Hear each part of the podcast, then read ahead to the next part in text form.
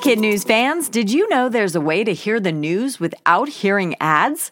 Parents and teachers can subscribe to Starglow Plus on Apple Podcasts to not only ditch the commercials, but also unlock access to future bonus episodes and other exclusives from the Starglow Media Network. That means ad free listening of kid news every weekday, plus ad free episodes of mysteries about true histories for riddle obsessed adventurers, girl tales for a fun spin on fairy tales, Musicland stories to help young music lovers catch the beat, and audiobooks adapted for young listeners with classic titles, including Little Women and Moby Dick.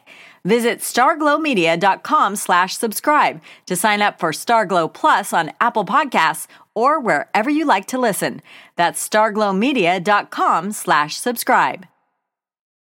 Good morning and welcome to Kid News. I'm Kim. Today is Wednesday, February 13th, 2019. And we begin with an unvaccinated teenager taking medical matters into his own hands. Ethan Lindenberger of Ohio says his parents believe preventive shots are unhealthy, unnecessary, and part of a large government scheme. As a result, growing up, his visits to the doctor never included the usual immunizations for measles, mumps, rubella, chickenpox, hepatitis, or polio. But the more the high school senior read, the more he disagreed with the anti vaccine movement. Ethan then reached out to health experts and when he turned 18, got the shots. Ethan says he didn't disobey his parents out of spite.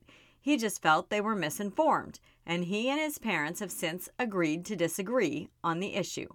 The World Health Organization calls the anti vaccine movement a global health threat. A 13 year old girl has inspired Barbie to broaden its definition of beautiful. Mattel is about to debut two new dolls one that uses a wheelchair and another that has a removable prosthetic leg. Missouri seventh grader Jordan Reeves is the disability activist who got Barbie on board. She was born without a forearm and has been pushing for dolls that look more like her and countless other kids. The toy maker also worked with UCLA Children's Hospital and wheelchair experts to design the wheelchair, which has been one of the most requested accessories from Barbie fans. The dolls will be available in June.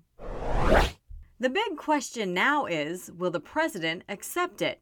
Congressional negotiators have reportedly reached a tentative agreement over border security that, if signed, would avoid a repeat partial shutdown of the government. Mr. Trump says he's not happy with the deal, which reportedly includes $1.3 billion for wall money, well shy of the $5.7 billion he asked for. But he also says another shutdown is unlikely. Lawmakers need to get the legislation through both houses of Congress and onto the president's desk before the Friday midnight deadline. In other political news, a retired astronaut is hoping to launch a brand new career. Mark Kelly just announced that he's running for the seat once held by former war hero and longtime Arizona Senator John McCain. If Kelly makes it through the primaries and gets the Democratic nomination, it'll be a veteran versus veteran, pilot versus pilot showdown. The former Navy combat ace turned astronaut will take on Republican Senator Martha McSally, a colonel with the Air Force who saw active duty in Kuwait, Iraq, and Afghanistan. She was appointed last year to fill McCain's seat temporarily. The 2020 election will decide who finishes McCain's term. The winner would then have to run again for a full six year term in 2022.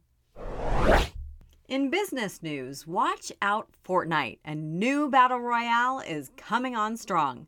Apex Legends by Electronic Arts now holds the crown for the fastest growing game ever.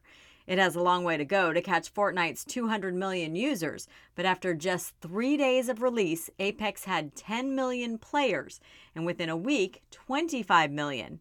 By comparison, it took Fortnite four months to reach 45 million. Which game is better?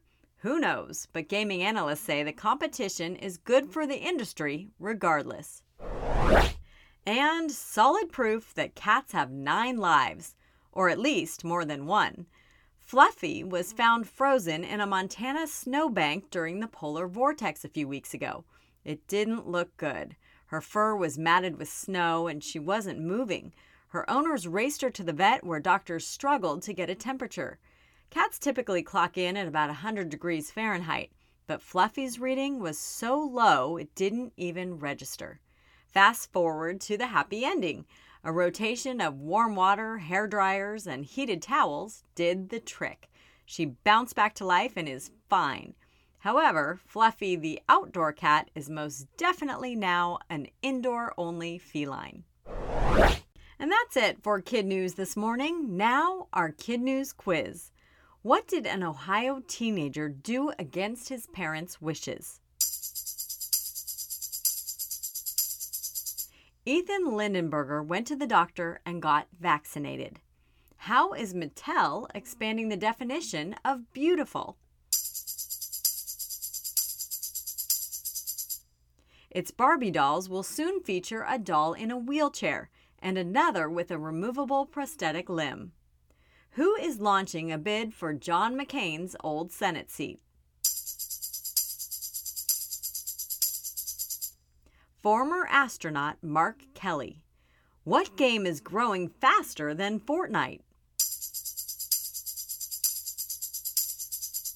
Apex Legends, it reached 25 million users in just one week.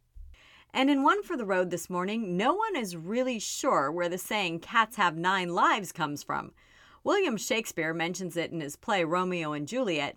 There's also an ancient proverb that says a cat has nine lives. For three he plays, for three he strays, and for the last three he stays. Still, others believe it's related to a cat's ability to always land on his or her feet. Regardless, if you're a cat lover, it's certainly reassuring even if not necessarily true. Thanks for listening. We hope you'll tune in for more kid news tomorrow morning.